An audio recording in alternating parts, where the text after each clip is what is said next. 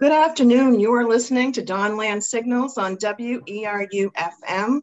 Dawnland Signals is a monthly talk show where we hold space for critical conversations of truth, healing, and change here in the Dawnland. We explore topics such as restorative justice, restorative practices, decolonization, cultural revival, and more. Our guests are people involved in aspects of truth, healing, and change work. This program is offered in an effort to share, inspire, and inform. Dawnland Signals is a collaboration of Wabanaki Reach and WERU FM. I am your co-host, Maria Girouard. Good afternoon. I'm your co-host, Esther Attean, and we're real excited uh, this month to be talking with Passamaquoddy um, author, Wendy Newell Dyer, who's going to uh, share with us parts of her story and the other stories that go along with her story. But first, Maria is going to do a land appreciation for us. Thanks, Esther. I just wanted to start by first taking a moment to acknowledge the land beneath our feet, Wabanaki, the land of the first light, the dawn land, land that has known Wabanaki ancestors, the tallest trees, and the oldest rivers. Land that has known peace and conflict, land that has nourished us and sustained us since time immemorial. We acknowledge the indigenous peoples of this land, Wabanaki, the Passamaquoddy, Penobscot, Micmac, Maliseet, and Abenaki, and we give thanks to your stewardship and resilience. Nadal Nabamnawak, all my relations, we are broadcasting from WERU studio in Blue Hill, Alamusik, Wabanaki. Chiwili one, Maria, that was very nice. So today um, we're so happy to have with us Wendy Newell Dyer. She's a Passamaquoddy woman that lives down east and she's um, a writer. And I just want to read a little bit of uh, her bio from this, this thing I found online. When, when you Google her, you can find this as well. Um, after her husband's prostate cancer diagnosis in 1996, Wendy went to college to study literature and professional writing. She graduated magna cum laude from the University of Maine Machias in 2003, then became a full-time caregiver to her husband who passed in 2007. Together, they homeschooled their three sons through high school. She started her writing career as a freelance writer and photographer for Down East Coastal Press and Machias Valley News Observer. Um, her story, A Warrior's Homecoming, was published in Dawnland Voices, an anthology of Indigenous writers from New England in 2014. And she also wrote two stories for the online literary magazine Dawnland Voices 2.0. And she's also published in Homeschooling Today. And two of her stories have recently been published in two Chicken Soup for the Soul books. So welcome, Wendy. I, I just asked her to be on the show and to share her story, knowing that there's not just one story, that she's done so much and written about so many experiences in her life. I um, am really excited to see what she shares with us today. Welcome, Wendy. Hi, thank you. I'm, I'm so uh, I'm so honored that you asked me to do this. Um, I when you asked, I was no question. I you know I wanted to do it um, just to share a little bit about my story. Um, I knew from my earliest recollection that I was adopted. Um, my adopted parents made a point of being honest with me right from the start. Um, my first five years, uh, I grew up on a little island called Little Deer Isle, which is sort of the gateway to Deer Isle Stonington. And I lived in Eggemoggin, which I've found, uh, I believe, is place of the fish where. Um, uh, life was great for the first five years of my life. I was the center of attention because I was this little adopted dark skinned child, and, and everyone in my community just were so happy that um, I had joined uh, the family. Um,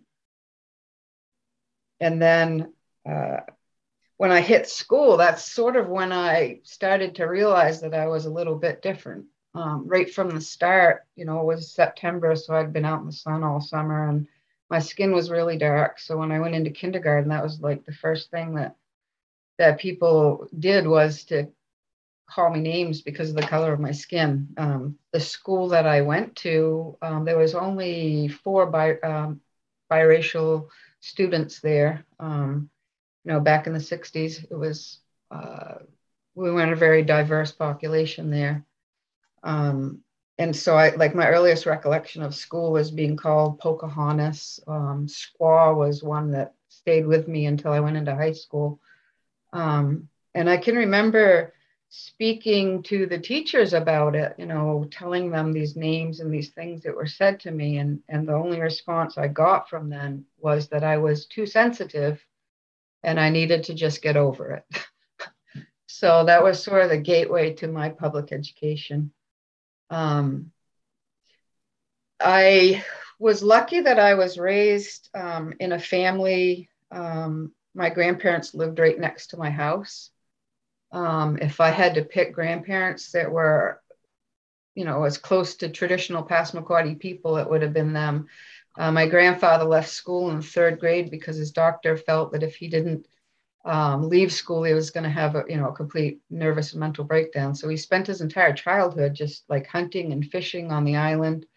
Uh, my grandmother canned everything, you know, canned mackerel, canned vegetables, fruits, jams and jellies, and uh, he shot deer and moose and rabbit. Um, and so I actually grew up on that diet, um, which, you know, I was pretty fortunate that that was the family I went into. Um, I did not always uh, appreciate the family that I was raised in because um, I think all adoptees sort of go through these various phases um, to come to accept um, that we were adopted. Um, so, you know, with the names uh, at the time, you know, Westerns were on TV. I was always watching Westerns. And when I look back on it now, I just have the whole cowboy outfit. Oh. Um, and used to go to school with that because back then you could bring your little guns and and I was always shooting the Indians. um, and I didn't, I really, I had no knowledge whatsoever of the four tribes um, growing up in my, this, you know, the school that I went to and the time that it was. Um, you, had, you know, Wendy, that reminds me, I remember being a child and we're, we're you're a little bit older than me, I think. So we're about the same age. I remember being a child and watching a TV show, and it was Cowboys and Indians, right? And I'm the youngest. I have a lot of all my brothers are way older than me. And uh, one of my older brothers came by and he's like, What are you doing? I said, and I was cheering for the Cowboys, of course.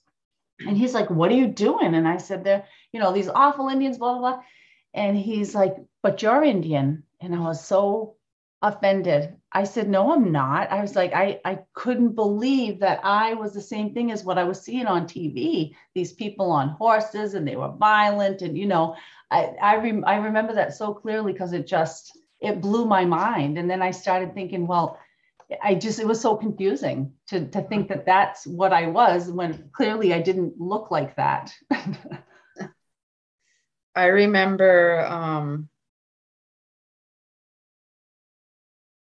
when uh, uh, in animal crackers there were all the different animal heads, but there was a native in a headdress.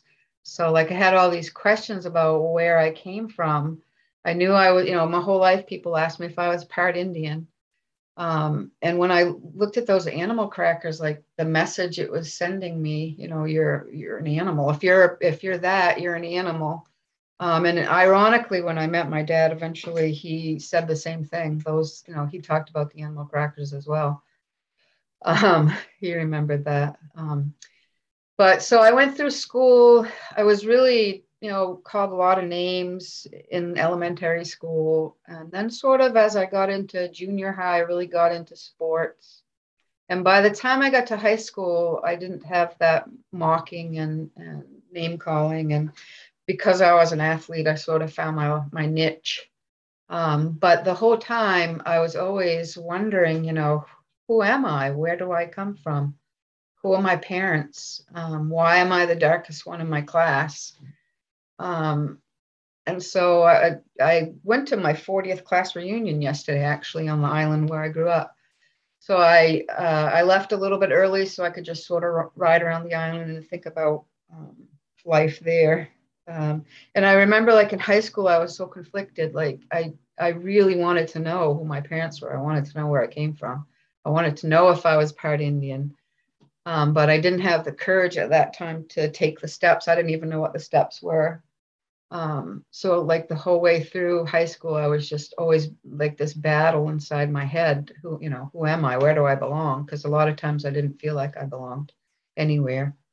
Um, one of the things since my earliest days, um, I found my refuge in the woods. Um, when I was grappling with, um, you know, my adoption, um, my first adopted father left when I was eight. He just went out the door one day and didn't come back. And and so the ways that I processed trauma even back then was to just go into the woods. And I would spend hours in the woods. And my mother would get so aggravated with me because she couldn't understand, you know, why do you have to go in the woods so much?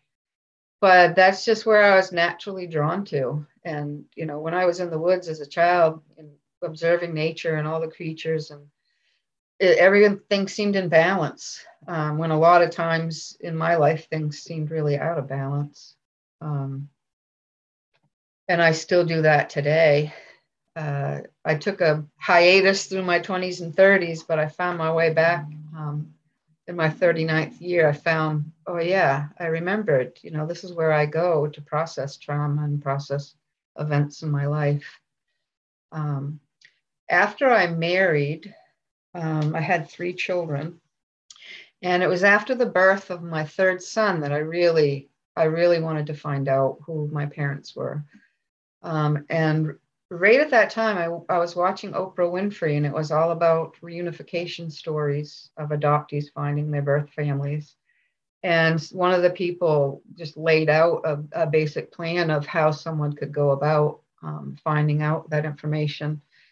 Um, and first of all, I had never really talked about my adoption with my mother. Um, as far as she was concerned, I was her child. Um, leading up to my adoption in the early 60s, she had carried two babies full term, um, but they had died, each died within a day. So she did not want to go through that trauma again. Um, so that's why I was adopted. Um, so you know, right from the start, she adored me. You know, I was that baby that sort of healed her from those losses that she had. Um, so, you know, I never really talked much about uh, being adopted to her because she kind of didn't leave that conversation open for me. Um, so I had to, the first thing I had to do was ask her, you know, what adoption agency was I adopted through? Um, and that was a tough that was a tough thing to ask for. I actually had to ask my stepdad, who who actually adopted me a second time when I was 12. I had to ask him to ask her because I knew it. I knew it was going to be painful for her. I knew that she was going to have a lot of doubts and questions about, you know, whether she had been a good enough parent. But it wasn't really about that. I mean, everyone wants to know where they come from and who they are. Um, That's what I was thinking, you know, when you were talking about the, you know, this identity um, issue and that it was so early um, on. And, you know, I'm thinking like to know who one is is like one of the most existential questions, right? To know, you know, where do I belong and who am I? So I was actually in the telling of your story. I give you a little break so you can get a drink of water.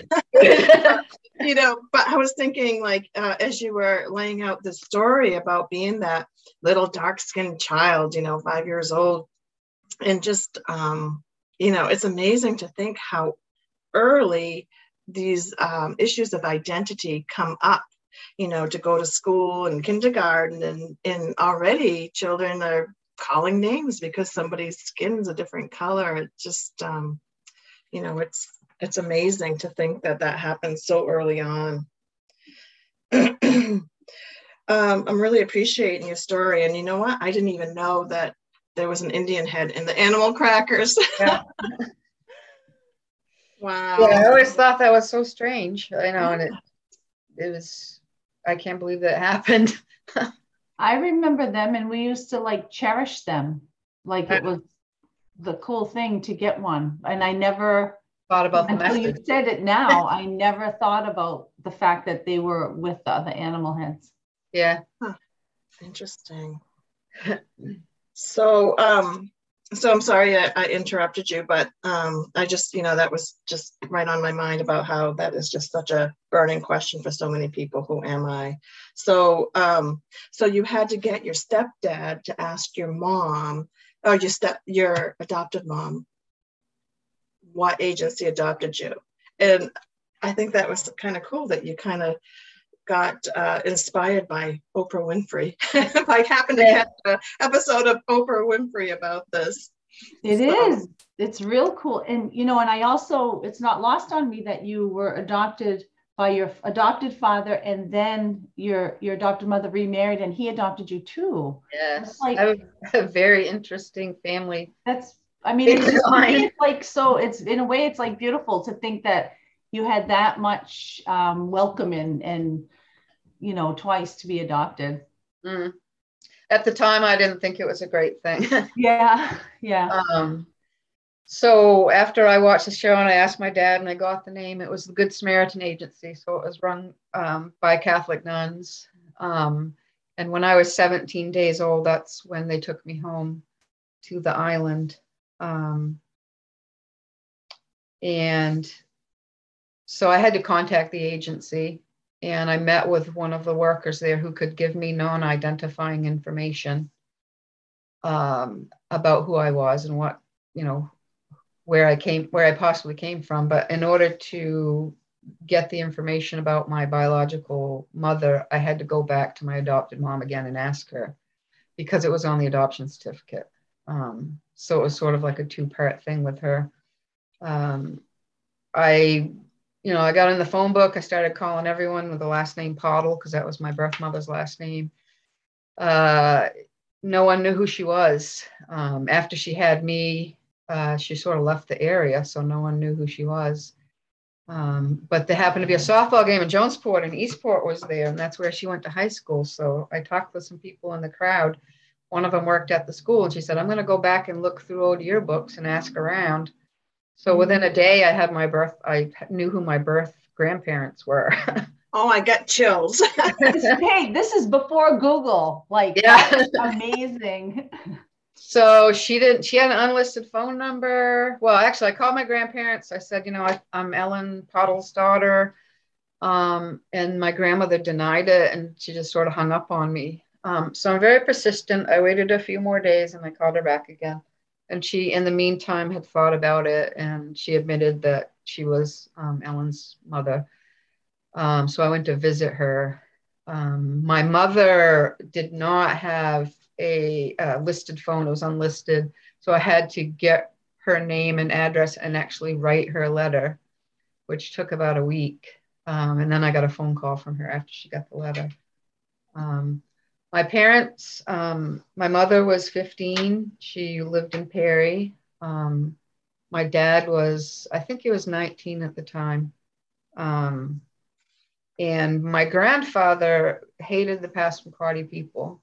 Um, he had lived, you know, next to the reservation his entire life. And the minute that he found out that she was pregnant with a Passamaquoddy baby, he wanted nothing to do with it. So they sent her away immediately to Bangor. Um, it was a big kind of hush hush thing. Obviously, she didn't she didn't want to give me up, but she was in that situation back in the 60s where, you know, women didn't really have much control, yeah, especially underage. Yeah, especially a young woman. Um, so I just wanted to say that you're listening to Dawnland Signals on WERU FM. I'm your co-host Esther Attean, along with Maria Girouard.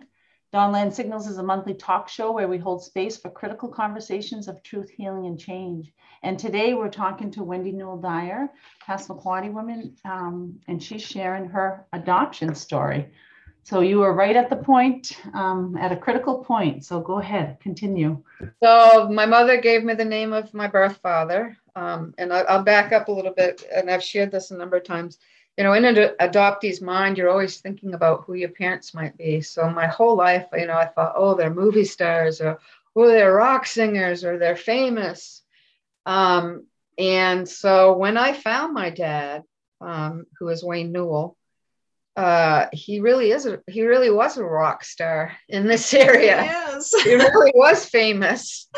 Um, and it seemed like everywhere I went, people knew who he was. Um, I called him one day and I, I told him, you know, I might be his daughter, and his immediate response was, "No, that's not possible." So I just hung up. I got really mad and just I didn't I wasn't angry at him. I just hung up the phone.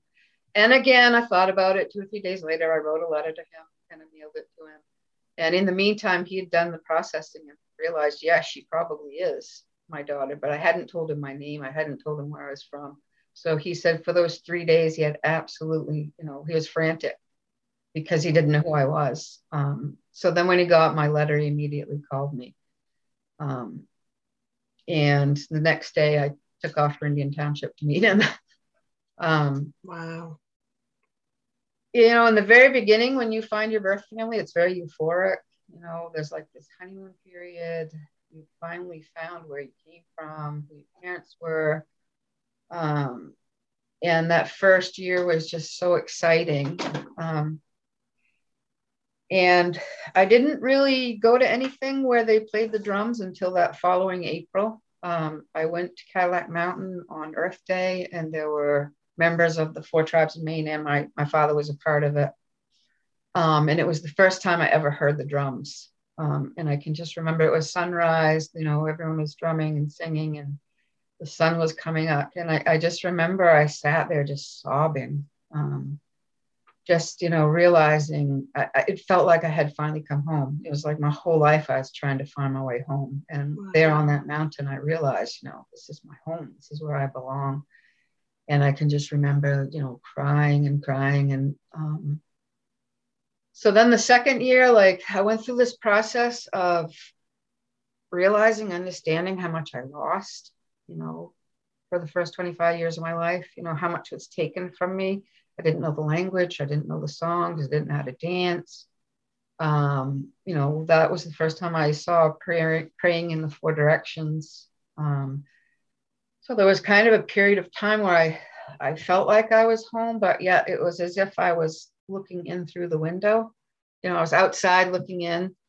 Um, so there was a big struggle for a number of years um, coming to grips with that, and especially uh, knowing how much I missed out with my dad, um, how many opportunities I would have had um, with him, all the different various things that he accomplished in his life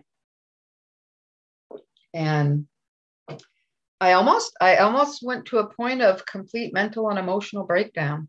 Um, you know, I had three small sons. I uh, was trying to process all of this, and it was a little bit too much. Um, so for a while, for a few months, I was really not in a good place. Um, and then little by little, I you know I came out of it. Um, I started whenever my father was doing something, if he was speaking somewhere or was involved um, in anything to do with the culture, I would follow him. You know, I would go with him and hang out with him and just listen to him. Um, and it really wasn't until uh, if, I think it was over 10 years ago, maybe 15 years ago. It wasn't until I went on the Native American or the Passamaquoddy tribal canoe trip um, that I finally you know, felt like I was part of the tribe. That was sort of like my initiation. Um, I'd grown up working at a youth camp uh, just a short distance from where I lived on the island, and I taught canoe classes. You know, so I knew how to canoe since the time I was, you know, ten, and then through high school I taught canoe classes. So it was very natural for me to hop in a canoe and I think Esther was there. That's, that that's where I, I think that's where we met. Our really Yeah. talking. Yeah, that was that was amazing experience. Yeah, and I've done it several times since, and it really is, you know, it's a powerful experience. You, you know, you you take a route that you know that your ancestors have been on, and you think about, you know, what life was like back then compared to now, and and all of the things that have taken place, you know, that on that river and in the ocean on the way to Pleasant Point. Um, and then I started whenever people were you know whenever anyone was drumming, especially with the big drum, I would sort of like just stand up next to the drum. Um, I've always been a singer, and you know, in high school I was uh, I sang alto and I did a couple of solos. Even sang with uh, Noel Stookey from Peter, Paul, and Mary. Um, I had been chosen as the lead part in a Christmas play that he wrote, so I got to go to his house and and practice the solo that I sang. So I really wanted to learn the songs. Um, so I just sort of stood by the drum and just you know listened to people sing, and and little by little I started to pick up the songs, um, and eventually got to the place where I felt like you know it's okay if I sing, um, because I you know I I knew those, I learned the songs, I was able to sing, and it felt like just a natural thing for me to do it. Um, as far as the language, um, I've picked up a little bit here and there, um, and I know there are language classes offered. It, it hasn't really worked out for me to, to, to be able to do that, but I just I found it kind of ironic along the way that you know my father worked so hard to preserve the language and to make sure that it was passed down and and here I am his oldest child and I don't understand the language and I can't speak the language. I know some of keywords that you need to know in Passamaquoddy, what I won't say today. um, and it, I've had to go through a mourning process. Um, you know, when I'm in a group of Passamaquoddy people and, and someone st- starts talking Passamaquoddy and everyone laughs, you know, I have no idea what they're saying, so I always have to ask someone.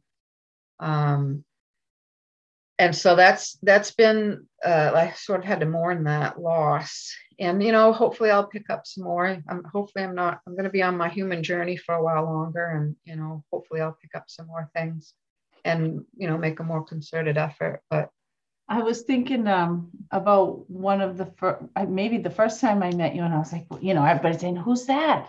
And it's almost like your name was Wendy Wayne's daughter. it's like, oh, that's Wendy Wayne's daughter. it's like, oh, okay. Now I, you know, we can place her and know uh, like who you belong to. I love that. That's the other thing. Everyone knew who I was, but I didn't know who everyone else was. Oh, that's that's uh Wabanaki for you. it's an amazing story. It really is. And, you know, that your first experience, um, you know, being on Cadillac Mountain and I can, I can just um, imagine it all so much. Wendy Wayne's daughter. I'm going to remember that.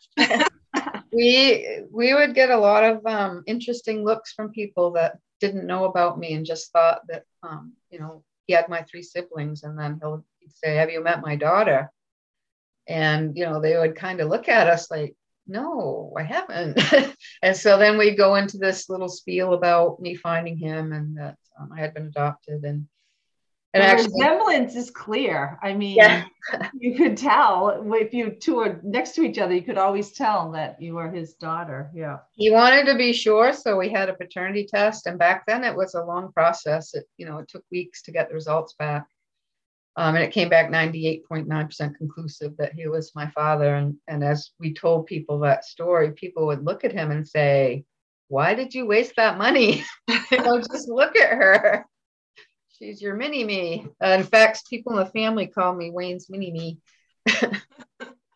um, so, yeah, and, and it's ironic that um, I eventually found my way back to Acadia and, and the mountains of Acadia. And that's sort of where I found so much of my healing. Um, as Esther shared in the intro, my husband was diagnosed with advanced prostate cancer when he was 46, and I had just turned 32 and our kids were seven, eight, and 12.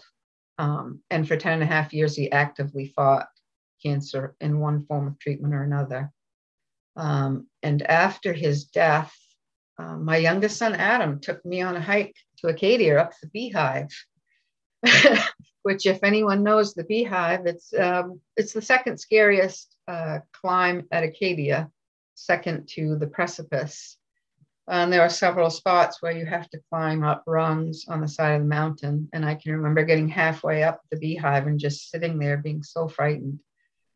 And my son Adam was ahead of me, and he was just like, You can do it, mom. There's just a couple more rungs. And, you know, we'd come to another set of rungs. And then he'd say, Oh, there's just a couple more rungs.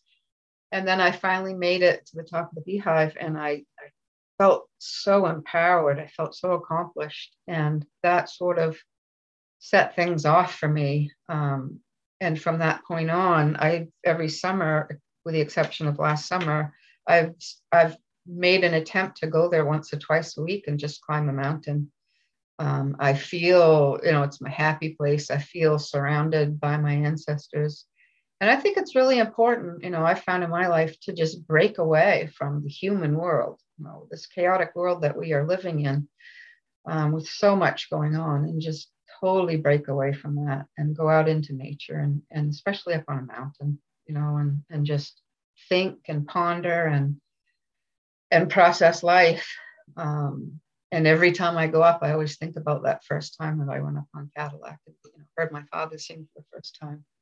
I can't even imagine, you know, just just to share a little bit when you when you were saying that, you know, you were imagining what your parents were like, you know, that you're imagining he was a rock star. And I grew up not knowing my father as well. And I used to do the same thing. I used to imagine, you know, some magical scenario of this person that they are. So I think that is very common that that happens. Yeah, I've heard it is. Yeah. I was wondering, um, at what point did you start writing? Were you like writing and journaling through this whole process? Um, I didn't write much um, until I got my first desktop.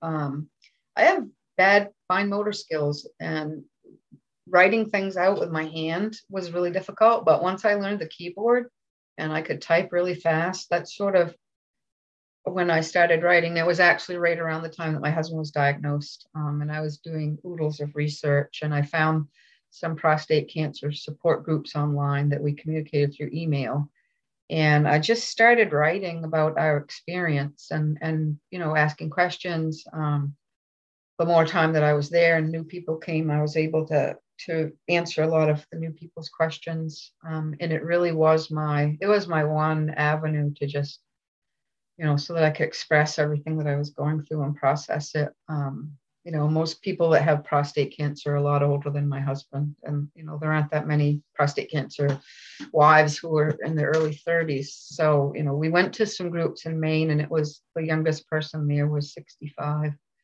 And I can remember coming out of that support group and just crying because I couldn't relate. Um, so we found some people our age online, and and that's really how I developed the ability to write. Um, but I I also think, you know, it's part of my DNA. Um, I come from a family of writers. You know, my dad, my brother, and my great great grandfather, I guess my great great, uh, who delivered the speech to the Maine legislator in the 1800s, I believe it is. so, um, Wendy, I um, like I had said in the beginning, stories within stories, and I I uh, follow you on Facebook, and I'm always inspired um, by what you share, and especially your your um, physical and emotional and mental wellness, like your spiritual wellness. I, I'm really inspired by that story, and I know that's another story too. And I didn't know if you wanted to share that. um, I was really, really religious until my 39th year. Um, I was really involved. I grew up uh, in the Congregational Church, and eventually um, was in the community of Christ Church, and I was I was religious, but I never really felt anything. I just sort of went through the religious religion religion movements. You know, I I did you know baptism and and all the the different nuances in religion, but I always came away from church, you know, sort of feeling empty and unfulfilled. And it wasn't until um, in 2003 I graduated from U uh, Maine at Machias, and about um, five minutes before we were to march into the auditorium for our graduation, the president of the university brushed by me, brushed my shoulder, and smiled the biggest smile, took two steps, collapsed, and stopped breathing. Um, and it was really a, a traumatic event for me. Um, I immediately got down on my knees and just started to pray for him. Um, I didn't. I wanted him to know that he wasn't alone. Um, and unfortunately, he he died. Um, so I went to my graduate. You know, I marched in my graduation, and I realized right from the start. I said, I learned more in that moment than I probably learned my entire five years at U Maine at Machias. And that was sort of a turning point for me. Um, I started eating healthy. I started walking. At the time, I weighed 289 pounds. Um, I smoked a pack and a half of cigarettes a day. I, I was drinking just to sort of cope with my husband's progressing cancer but that experience just sort of i'd always wanted to have a life-changing experience not i didn't want to have one where someone died but i knew right from the start that that was my life-changing experience and for the next year i went from literally being only being able to walk five minutes at a time at the end of that year we were taking two four mile hikes every day in the Maine woods and around the shore um, and i began to really think about spirituality um, I really, you know, had a lot of questions about my native spirituality. Um, I did a sweat lodge. Um, and you know, the, I've done several, and and probably they'll go down as some of the highlights of my human experience. One in particular was after my husband died, and I was in the sweat, and the entire time I was just crying, just sobbing, just brought out so emotion, so much emotion. Um, so it was kind of natural for me to to leave organized religion um, because it wasn't fulfilling me. But and as I, you know, did things like the canoe trip and sweats and uh, singing and drumming, I got my own drum. I sing at home. Um, those were the things that nurtured my inner being. Those are the things that brought me healing. Um, more so than anything, you know, in my 40 years of religion. Um, and I realized religion is a very important part of people's life. It was even an important part of my father's life. Um, but for me, it, uh, when I began to really think about spirit and my spirit and um, really focused on my mental and emotional well-being, that's that's when I really found the most healing. Um, and you know, for me, basically, uh, religion had probably just been like a social event for me, and I didn't realize it until I wasn't involved in it anymore. Um,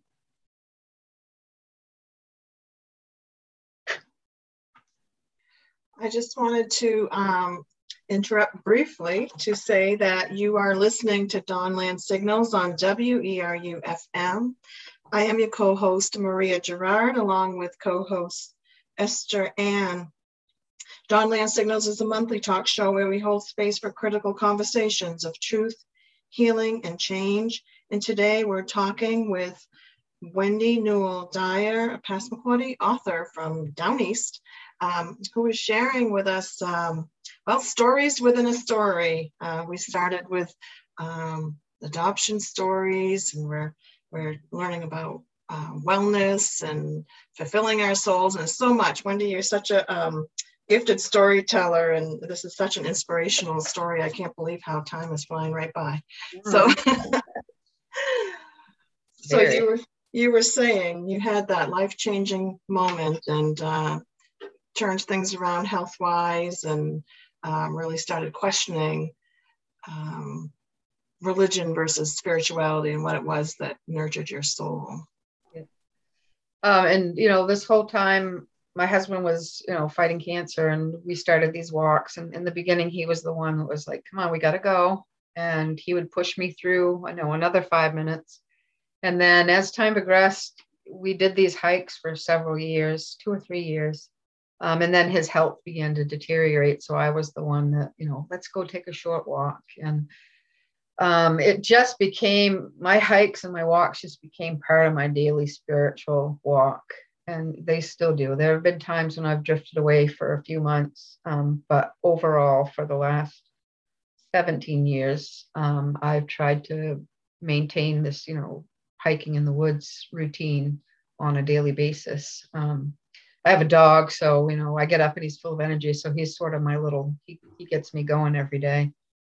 And, and it's um, such a um, wonderful gift that I see you bring into your grandchildren yeah experiences and, and teaching them that um, i wanted to i know that you provided um, you know your statement to the maine wabanaki state child welfare truth and reconciliation commission that process that they uh, wrapped up in 2015 and I can't help in listening to your adoption story think about the Indian Child Welfare Act and how if you had been born after 1978, uh, your story might have looked different than uh, being born before ICWA when there was no requirement for the tribe to be aware of these adoptions.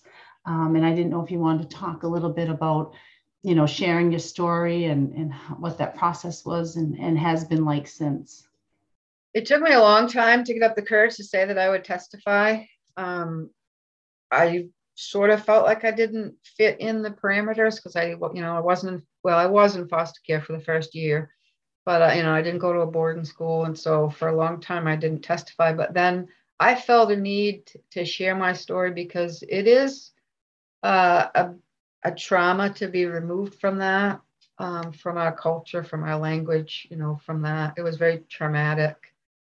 Um, and I wanted to just to share the pain that I went through to understand that ICWA needs to stay in place. And, you know, I've often thought if only I had been born after 1978. Um, but like there was a period, uh, it was almost like I went through my childhood again. I went through this rebellious teen period in my late 20s where you know, I was so angry. It, it, kind of evolved to the point where I was angry that I, you know, had been taken from that, and all because of the the color of my father's skin. And so, you know, I lashed out at my father uh, on a number of occasions, and he was just, you know, this loving, unconditional, loving person who knew that I had stuff I had to go through. Um, so no matter what I did or what I said, you know, his oh, his reply was, you know, always that he loved me and that he understood how he he tried to understand, you know, the process that I went through. Um, and I think also I think about my own children. You know, I didn't I wasn't the one that was cut off from the culture, but you know, my children to some degree um, were also, uh, even though they've they've been to a lot of events and gatherings and um, things on the reservation, they they sort of feel a little bit like I did in the beginning, like they're sort of like outside the window peering in. Um, and so they, you know, they've lost their language as well. Um, and when my father, um, as my father became more ill, um, it was you know it, it took some time for me to sort of realize you know that that he was getting, becoming more ill. And then covid came so there was a period where i just i didn't want to go visit him because i did not want to be the person that brought covid to him. Um, so i feel like we lost out like on a whole year um, that first year of the pandemic. Um, but i've you know i've it's been a wonderful experience to find someone like him at the end of of my search. Um, and i just think of him as my dad. And i and then like you know he died in december and uh, people started contacting me and i started reading you know about the things that he did. You know i knew he was accomplished but i didn't realize you know how much he really did. Um, and you know if i could have handpicked any father you know it would have been him. Um, and it's been a difficult process you know the last few months to just sort of you know come to terms with that. I was just going to say oops. I was going to say go ahead maria go ahead. I was just going to say when you said you know he was so accomplished but you didn't you know really realize to to what extent. But um, you know the first thing that comes to mind when i think of your dad uh, Wayne Newell is that how humble he was. So it's no surprise that you didn't, um, that you weren't aware of all of his accomplishments. And his, you know, and those when I think of his accomplishments, you know, everything he's done, but how many people he's impacted, mm-hmm. how many young people went to school, you know, because of Wayne, how many young people are learning the language again um, because of Wayne. It, it's you know immeasurable and you you know you have some pretty cool siblings too yeah i do that's uh that's been really you know it was great to find out that i had two brothers and a sister. Um and it's you know we've gone through a lot over the past few years. We've lost um, several family members and that's just brought us really close together. And you know, growing up, I didn't have the best kind of relationship with my adopted siblings. Um, so this has been sort of a new experience um, to you know have a relationship with them. I was just thinking a year ago, everyone from my family was here at my house, and we were having a big potluck party, and we took a big group picture of us. That was the last time my dad was here at the house. And I remember at that time just thinking how blessed I was. You know, there was a period where I was so angry that I missed out on all of that. But then I've come to the point where I realize how truly blessed, you know, that I've been for these last 30, I think it's 31 years. Um, and even, you know, when my dad died, my my my tears in the beginning were tears of gratitude, you know, tears that I was able to find him and and be with this incredible human being for the last 30 years of my life. Um, and I can't imagine what my life would be like had I not found him, had I not found out that I was Passamaquoddy, because it's so much a part of who I am. Um,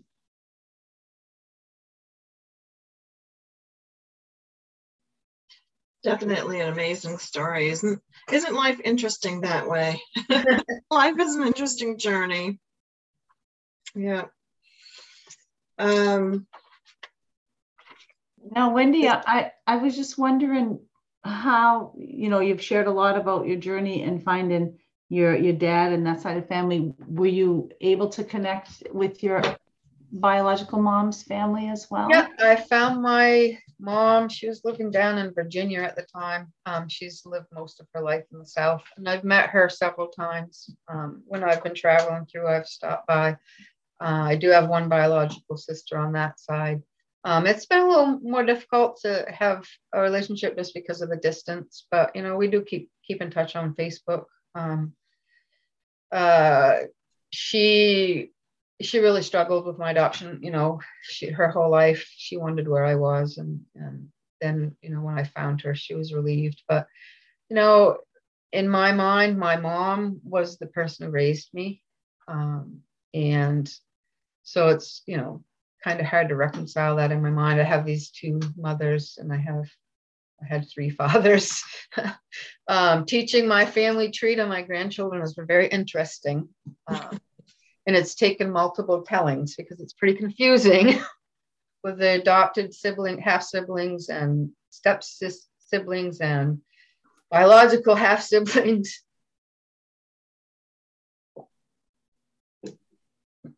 Um, sometimes I think that we can't really have too much family, though, huh? Yeah. Whether they're biological or adopted or just by choice, you know, we we have. It's good to have a lot of family most definitely. And I've uh, I've also like created a family through friends. Um, you know, there's there are special people in my life that they feel like family too. Um,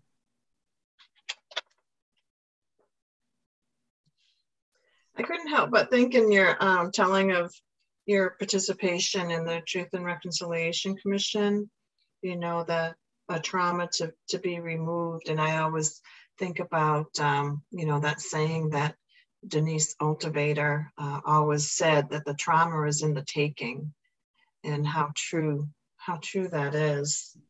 I, one of the things I said in the my TRC um, was, you know, being adopted is a lifelong experience. It's a lifelong journey. You know, even though I found my biological parents, you know, how you know my life is different than a lot of people's lives um, and it is a lifelong it, you know journey to to come to grips with it and to you know there's still every once in a while uh, i'll have a little twinge you know.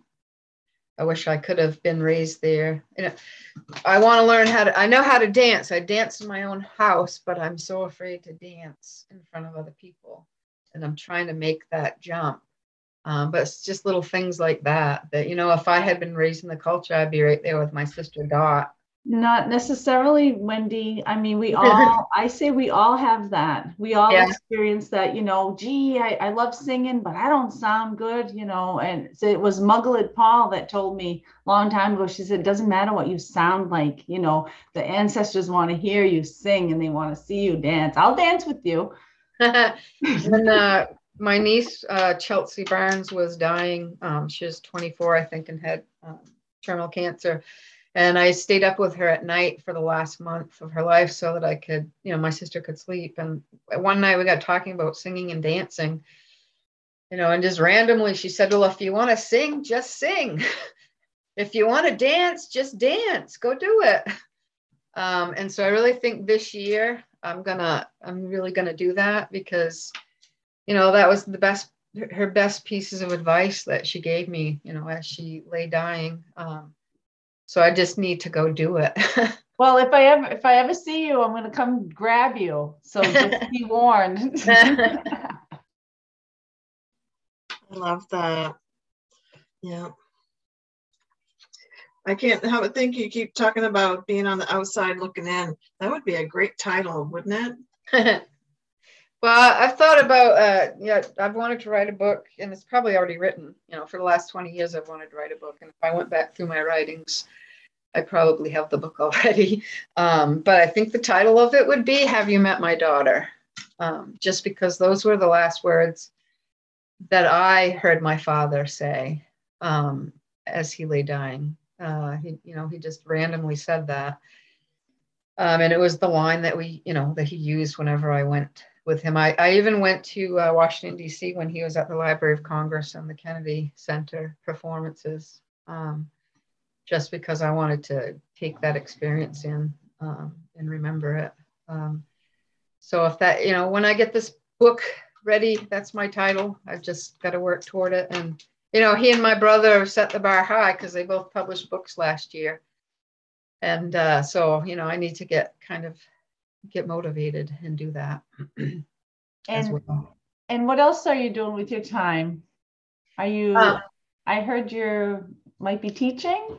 Yeah, I was teaching before the pandemic for a couple of years. And then um, last year, you know, with the uncertainty of the pandemic, I didn't want to teach. So I had luckily saved a lot of money and I took the last year off, went to Florida for the winter. Um, and now I'm going to be teaching uh, for the Wayfinders School. Um, and I'll be the passages teacher for Washington County, which is a program to help students um, get their high school diploma uh, since I homeschooled our kids, you know, it just seems like a perfect fit for me. And I get to travel all over Washington County and hopefully make a difference.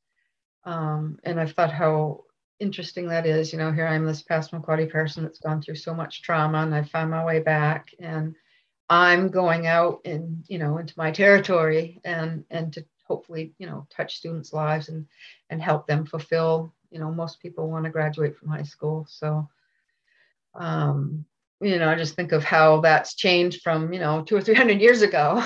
yeah. And I, you know, and I can see you in this role kind of being that ambassador that your dad was to our culture and sharing that with people wherever you go. Yeah. And I, I, I think it's a good thing, you know, when you've had a lot of trauma, um, to find a way to bring meaning um, to what you've experienced. And I think, you know, I'm going to be working with some students that have had some difficult life situations. And I think everything that I've gone through until this point kind of prepares me to be able to go out and do that. And it does bring meaning um, to the suffering that I've gone through. Um, so I'm really excited. I'll start that in, in August. I'm so excited to, to get going on that. Um, Congratulations. Uh, that's a that's a wonderful program. I had a little bit of familiarity with it when I um, when I lived down that way in uh, near mm-hmm. being a mentor to a Passamaquoddy woman that uh, was in the program. Mm-hmm. So uh, we have just about um, just about three or four minutes left, and so I just wanted to give you an opportunity if there's you know, anything more that you really want to be sure to share with us or um, maybe maybe telling people how we can find some of your writings or whatever you want to share. Um, yeah, I'm really, I'm, again, I'm really thankful that you gave me this opportunity. Um, I would have never envisioned myself doing some of the things that I've done. Um, but you know, like, like, you know, my father has, has put the bar high and, and you know, I'll never ever reach the level of achievement that he did. Um, but the things that I do, I try to bring him in to that, you know, just from everything that I learned from him. Um, I'm, you know, the single most important, you know, other than the birth of my children and my wedding and my grandchildren, you know, the single most important thing in my life was finding out that I was a Passamaquoddy woman. And though the journey has been hard and difficult at times, um, coming to know myself as Passamaquoddy, Passamaquoddy woman is, you know, the most sacred thing uh, that I've experienced. Because um, there were all those years that I didn't know, and you know, I was always asked, and and you know, I didn't just find my family at the end of my search. You know, I found my tribe. Um, so you know, I have this family, but then I have this huge extended family. And thanks to Facebook, there, you know, I there are so many years I didn't know who people were, but through Facebook, I've you know been able to put names with people and and know so many more tribal members that I did before then. Um, but I'm I'm really uh, I feel really thankful that you allowed me this this chance to share a little bit about who I am. Um, and you know, as we touched on the I uh, the ICWA, you know, realize that children who are taken from the culture really do um, lose a lot, and a lot is taken from them. And it is, it is a long and difficult journey um, to come back to that and to and to find out and learn what you've missed. Um, and that's why I shared my story um, with the TRC, so that hopefully other children won't have to go through what I went through. Um, Thank you, Wendy. I just want people to know um, the statements, Wendy's statement and others are available on in the TRC archives at Bowdoin College um, on their website. And if you want to read Wendy's writings, you can find them on Dawnland Voices. Um, it's a now it's an online magazine that's published. Uh, it's called her story is called A Warrior's Homecoming, and her other two on um, homeschooling through difficult times and homeschooling today magazine and then chicken soup for the soul i don't know how to find those uh, just google my name this has been amazing um, such an inspirational and heartwarming story and i think this just might be the first time and how long have we been doing Dawnland signals? A couple years now. This mm-hmm. might be the first time I had to break out the tissues. no, thank you, Wendy. Yes, absolutely. So with that, uh, Kachi Wiliwan, uh, Wendy Newell Dyer, a very special guest for, for sharing all your stories within the story. And thank you to our listeners for joining us on Dawnland Signals. As always, thanks to our volunteer technician, Jeffrey Hodgkiss, for his assistance and support behind the scenes. Be sure to join us next month and every Thursday um, oh, excuse me, in every third Thursday of the month for Dawnland Signals and more conversations of truth, healing, and change. Uh, stay tuned for more great programming here on WERU FM. Minach Kanamio. Up, Jidge.